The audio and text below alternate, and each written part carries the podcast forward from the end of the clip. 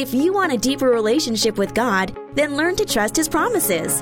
The Promise Code by O.S. Hawkins will help you understand how to count on God's promises, and it's yours with a gift of any amount to Turning Point this month. When you give $60 or more, you'll receive the Promise Code set, which includes Esther CD album, study guide, historical chart, and Bible Promises at a Glance booklet.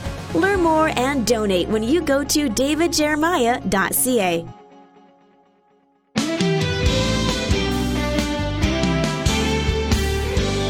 If you've wondered why God enlists imperfect people to carry out His perfect will, you're not alone. It's baffled thinkers and theologians for ages as well. Today, on Turning Point, Dr. David Jeremiah considers the sovereignty of God as it was demonstrated in the story of Esther and what it means for modern believers. To introduce the conclusion of his message, If I Perish, I Perish, here's David. Thank you so much for joining us. This is Turning Point, and I have the distinct privilege of being your host and teacher each day. I love being able to talk with you personally before each session. And today, I want to take just a moment and remind you that this current series on Esther is available in study guide format. It's also on CD. You can order these from davidjeremiah.org. And uh, we also have a special resource for this month, which we have been telling you about, which is O.S. Hawkins' latest code book called The Promise Code. 40 Bible promises every believer should claim. These books are just beautifully presented. Uh, they're from the gift department at Thomas Nelson, and the people who do this are friends of mine I've known for years. Um, but O.S. Hawkins explores 40 of God's promises in this book, revealing ways to find peace by claiming promises from the Bible and telling stories and using illustrations that enhance every verse. I'd like you to have this book. Um, if you have one of them already, I know you'll want this one. This is a great addition to your library and certainly does add value to your walk with the Lord. So when you send your gift during the month of March, please ask for the promise code. It will be on its way to you as soon as we get your request. I know you will be blessed by it, and that just brings joy to my heart. Thank you for your part in investing in what we do here at Turning Point. Well, I'm sure you've been in a place once or twice in your life where everything seemed to ride on a decision you're going to make. And uh, you don't know what's going to happen, and you're not sure that it's going to turn out right. But maybe you've been in one of these moments where you said something like Esther if I perish, I perish. I'm going to do what I need to do, and I'm going to leave the results up to God. Here's part two of that lesson.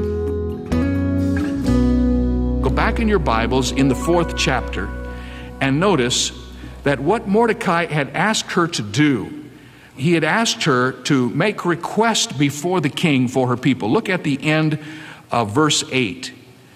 He said, Esther, you need to go in before the king and make supplication to him and make request before him for your people. And she responded, Because of the law, I can't do it. Because if I go in, I am going to be a certain candidate for execution. Well, I'm sure that Esther thought that was the end of the story, that she had communicated her heart and that she would be out of the hot seat. But now we come in verses 12 through 14 to the very heart of the story and the definition of sovereignty. Now I want you to notice what happened. And they told to Mordecai Esther's words, and verse 13 Then Mordecai commanded to answer Esther, Think not with thyself that thou shalt escape in the king's house more than all the Jews. Do you want to paraphrase that? Esther, don't you think you're going to get free because if this decree is executed, it will be found out that you are a Jewess and you're going to die along with the rest of the Jews. And then verse 14, for if thou altogether holdest thy peace at this time, then shall their enlargement and deliverance arise to the Jews from another place, but thou and thy father's house shall be destroyed. And who knoweth whether thou art come to the kingdom for such a time as this. Throughout history, people have asked themselves and asked of others, Why am I in this mess? I'm sure that Esther must have wondered why she was in the fix she was in. Here she was in this dilemma. She had all of the friends that she loved, all her Jewish people, under sentence of death. She's been asked to go and plead before the king. She doesn't want to do it because she's afraid it will mean her life. and she's caught in the middle. She communicates it back to Mordecai, Mordecai sends a message back to her. And in that message, he says, Esther, you really have but three options. Let me spell them out for you. Option number one, you can be destroyed. That's the first part of the verse. You need to understand that just because you're the queen doesn't mean you are not going to be executed. Because when they find out that you're a Jew, because this is the law of the Medes and the Persians, you must be destroyed along with the rest. Number two, she might be passed over. There's an interesting thing here in this verse. He says, Listen, Esther, you could be the answer, but let me just tell you something. You aren't the only possibility. I love this phrase in the middle of verse 14. He said, There could be enlargement or help or deliverance for the Jews from some other place. You may not be the only answer. You could be the answer, but you might not be the only answer. And I wish Mordecai were here today because I'd like to ask him what he was thinking about. I'd like to know what other options he was thinking about. I mean, at this particular point in time, understanding the story, Esther looks like their only hope. And from the human perspective, she was. But obviously, Mordecai was a man of faith. And though he didn't see any other human option, he may have thought God has another way to come through in behalf of his people. Option number one, Esther, is you can be destroyed. Option number two, God may just pass over you and use somebody else. Or option number three, you may have been born for such a time as this. Maybe God has placed you right in the center of this situation so that you can be God's person, even though it is very uncomfortable. So Esther now has to think this over. Notice verse 15 the decision of a lifetime. Then Esther bade them return to Mordecai this answer. Go gather all the Jews that are present in Shushan, and fast ye for me, and neither eat nor drink three days, night or day. I also and my maidens will fast likewise, and so will I go in unto the king, which is not according to the law. And if I perish, I perish. Now, the first definition of sovereignty is you're born for such a time as this. But the response to sovereignty is to say, if that's true, I'm going to do what God wants me to do. And if I perish, I perish. I'm not sure how much of what Esther said in that last phrase was of a spiritual decision, or if she had sorted out the options and figured out that in 11 months she was going to die anyway so she might as well take the risk and at least have the possibility of escaping death if God indeed was in this whole thing. But whatever she meant by what she said, her words have come down to us with great power. There are actually books that have as their title, If I Perish, I Perish. A reminder to us that our survival isn't the only important issue that the important issue is that we cooperate with God Almighty and that we be available to Him so that He can use us wherever He has placed us in the situations that we face. And the Bible says that Mordecai went his way after he heard this and did according to all that Esther commanded him. Let me apply some of these truths to our hearts sovereignty of God is one of the most difficult subjects that we ever discuss. Normally, it arises in the context of the free will of man and the sovereignty of God. It usually comes out in a discussion, especially with Christian college students who have been exposed to a little theology, and they want to know how it is that man has free will if God is sovereign over all. And how could there be such a thing as the doctrine of election? And what do you believe about predestination and retribution and all of those other marvelous terms? And let me just say that I am not about to solve that problem. The greatest minds of history have wrestled with the issues of the sovereignty of God. And the bottom line is if I could unravel the issue of the sovereignty of God, I would be the equal of God because it is known only to Him I do know this, and I can live with this because this is how I must operate. There are two tracks that run side by side from the beginning to the very end. One is the sovereignty of God, and the other is the responsibility of man. And those tracks never meet in this life, but like two railroad tracks that meet in infinity, when you look all the way down the road, you can see that they come together. And someday in eternity, we'll be able to resolve the issue between God's sovereignty and our responsibility. But there is a way we must look at it. And let me point that out to you. It's so simple that we stumble over it. Let God take care of His sovereignty, and you take care of your responsibility. Doesn't that make sense? I know some folks that just worry themselves sick over the sovereignty of God, and they haven't done a blessed thing for the Lord in five years. They're sitting around wondering about the sovereignty of God. You know, I think God is very capable of taking care of His sovereignty, don't you? I think He can handle that quite well. And so I'd like to just give you four or five things about the sovereignty of God that emerge from our story, which I've told very quickly so I could leave time to make these applications. First of all, God's sovereignty explains what man alone can never fathom the unknowables of life. Oh, how they overwhelm me sometimes. How can you explain? Just think of this story for a moment.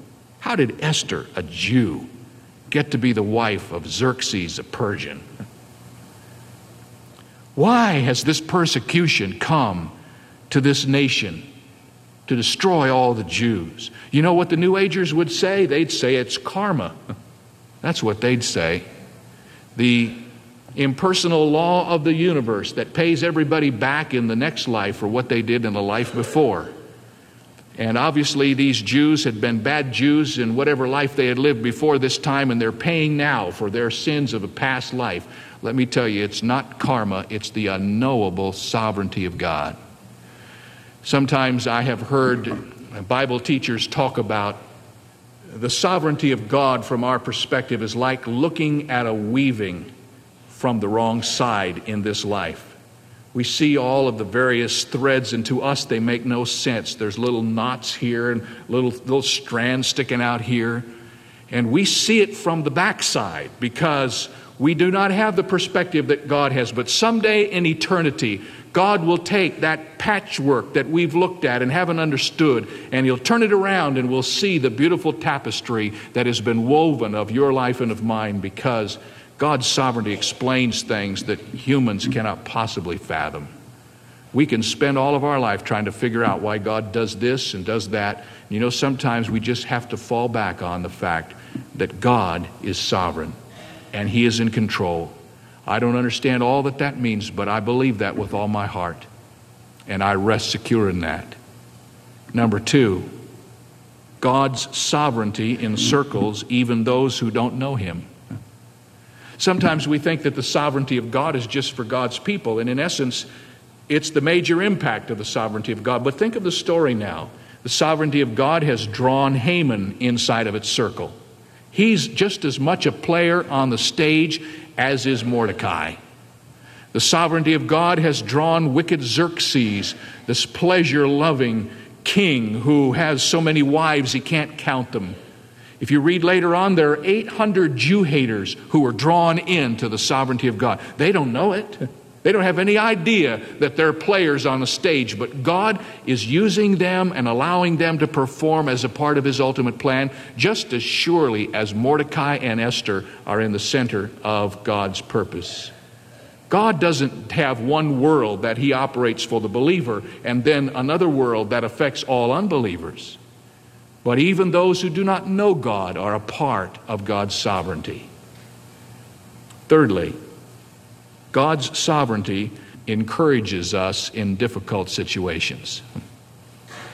I'm sure Esther did not understand why she was in this very, very precarious situation.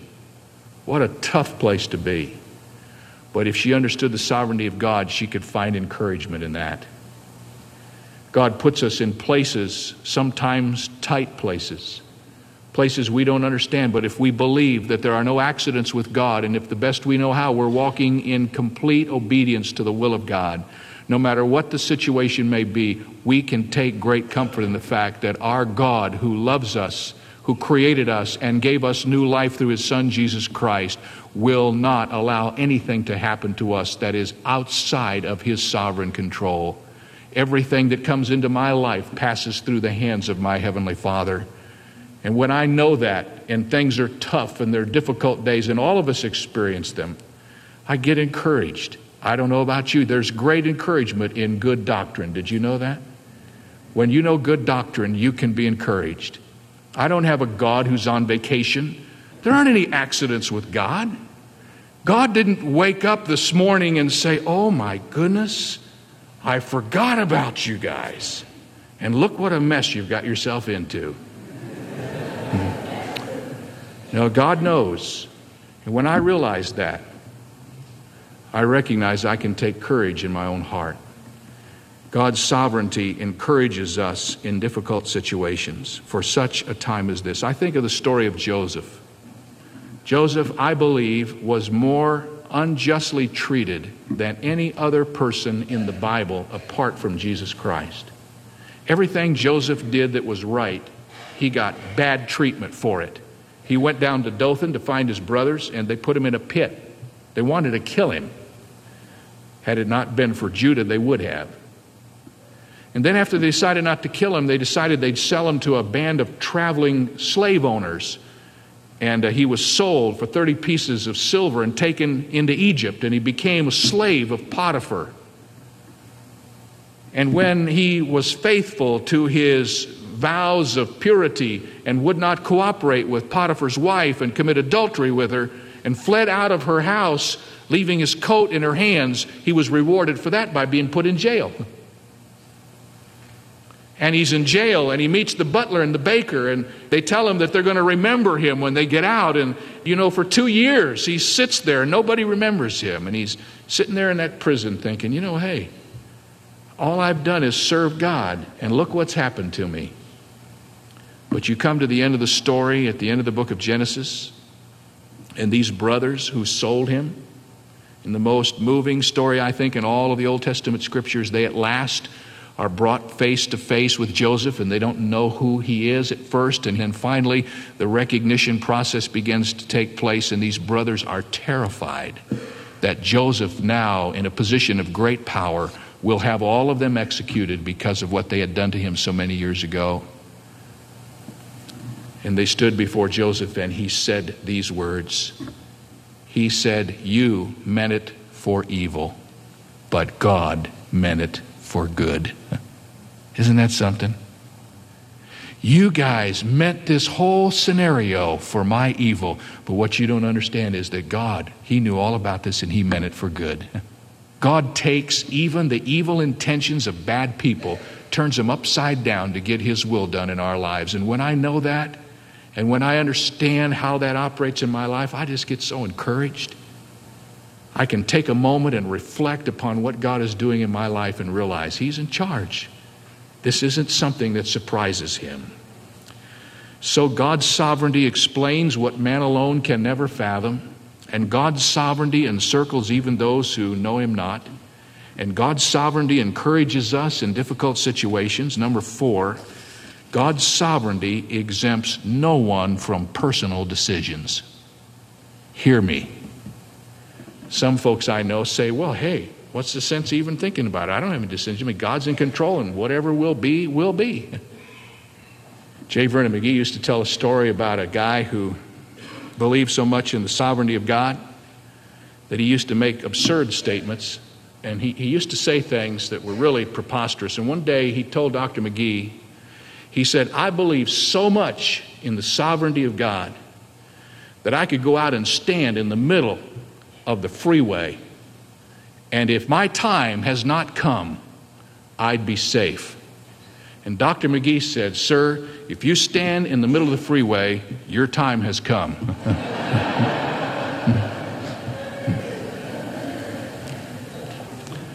Some people get hung up on sovereignty to the point where they don't understand that it does not exempt you from personal decisions. Listen, what happened to Esther? Was she brought to the kingdom for such a time as this? Absolutely. But Esther had to, in a time of great inward agony, decide Am I going to walk in before Xerxes and plead the case for my people, or am I not? And God didn't just swoop down on her and make her do that. She was left to make that decision. And once again, we're back to this whole issue. If you let God worry about His sovereignty and you take care of your responsibility, my friends, you got a decision to make. Don't you hide behind the sovereignty of God and say, well, God is in control, so I don't have to do anything. I'll just wait and see what God's going to do. No, you better come to grips with spiritual principles and make the decisions that you need to make. Because the sovereignty of God exempts no one from personal decisions. Esther's words, If I perish, I perish, are filled with the agony of her own personal choice to do what she believed God wanted her to do. And finally, God's sovereignty exalts the importance of each individual. Do you ever think that you're not important? Do you ever wonder how, in this world that is so overloaded with people, you could have any meaning whatsoever? Listen, Esther, by herself, in the right place at the right time, making the right decisions in obedience to God, stemmed the tide by herself that could have ultimately destroyed the entire Jewish nation, and watch this, could have sidetracked the redemption of you and me. Because Jesus came out of the lineage of the Jews, didn't he? Do you think Esther realized when she was made queen what awesome responsibility she had? And yet, just her, just one, one somebody, turned the course of world events. Don't you tell me one person doesn't make a difference. Sovereignty of God exalts the importance of one person because God uses everybody in his plan. He has no throwaways. Nobody is meaningless in the providence of God. And so you are important. You may say to me, Pastor Jeremiah, how can I be important? Well, let me tell you something. I don't know how you're important in your world, but I know you are. There are people who look to you for influence. There are probably children and grandchildren, perhaps mothers and fathers, to whom what you do is vitally important in their life. And as you walk before God and as you express your love for God every day, you make a difference in your world. And that's what the sovereignty of God teaches us. We cannot, as Esther tried at the beginning, we cannot say, Well, I can't do anything about it. Yes, you can. You can do what God calls you to do. You can start where you are. You can stand up and be counted in the issues that you care about.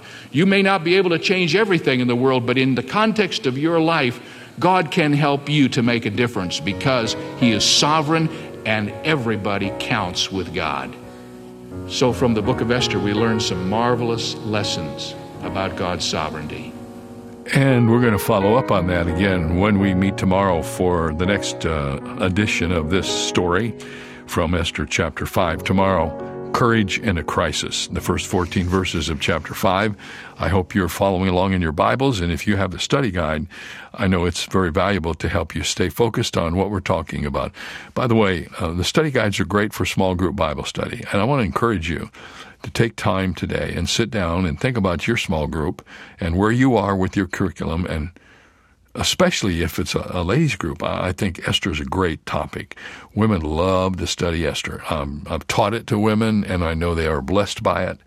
And uh, you can teach this in your small group, get all the study guides you need for all your members, and then you get the CD package, and uh, you can listen ahead of time and kind of be ready for questions and facilitate the discussion.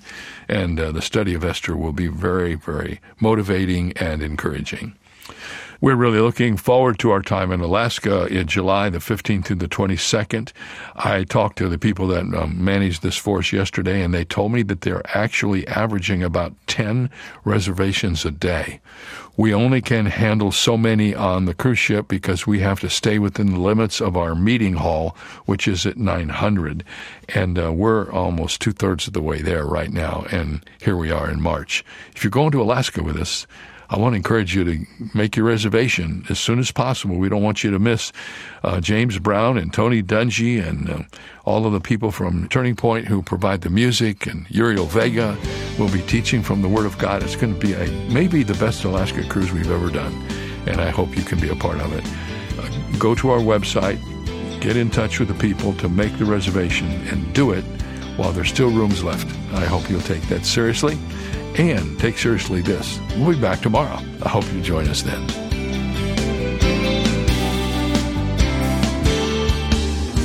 Today's message came to you from Shadow Mountain Community Church, where Dr. David Jeremiah serves as senior pastor. To give us an update on how God is using this ministry, write to Turning Point for God of Canada, P.O. Box 18098, Delta, BC, V4L 2M4.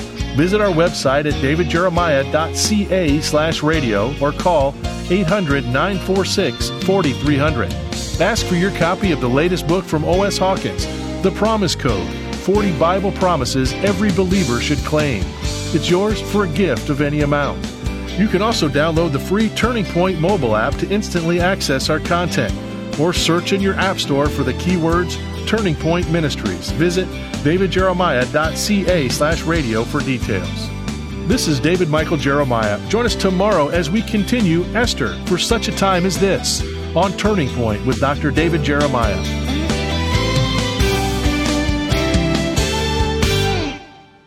For more than 40 years, Dr. David Jeremiah has faithfully preached God's Word.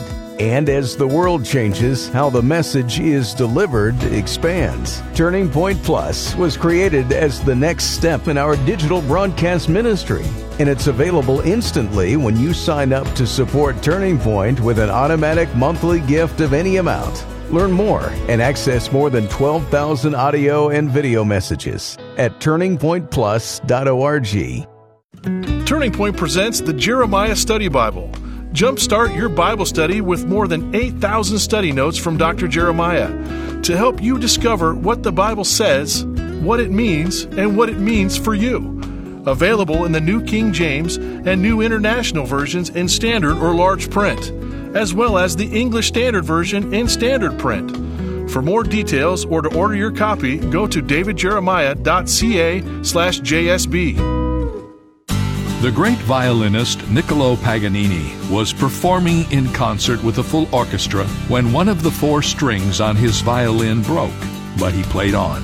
Then a second string broke, and then a third, but he improvised and finished the concert playing on only one string. The audience cheered so wildly that he played a rousing encore, again using only one string. Two things made that possible his musical genius, of course, but also his optimistic attitude. He used what was available and made the best of it. Sometimes God doesn't provide everything we want, but He always causes it to turn out for good. And this is David Jeremiah encouraging you to get on the road to new life.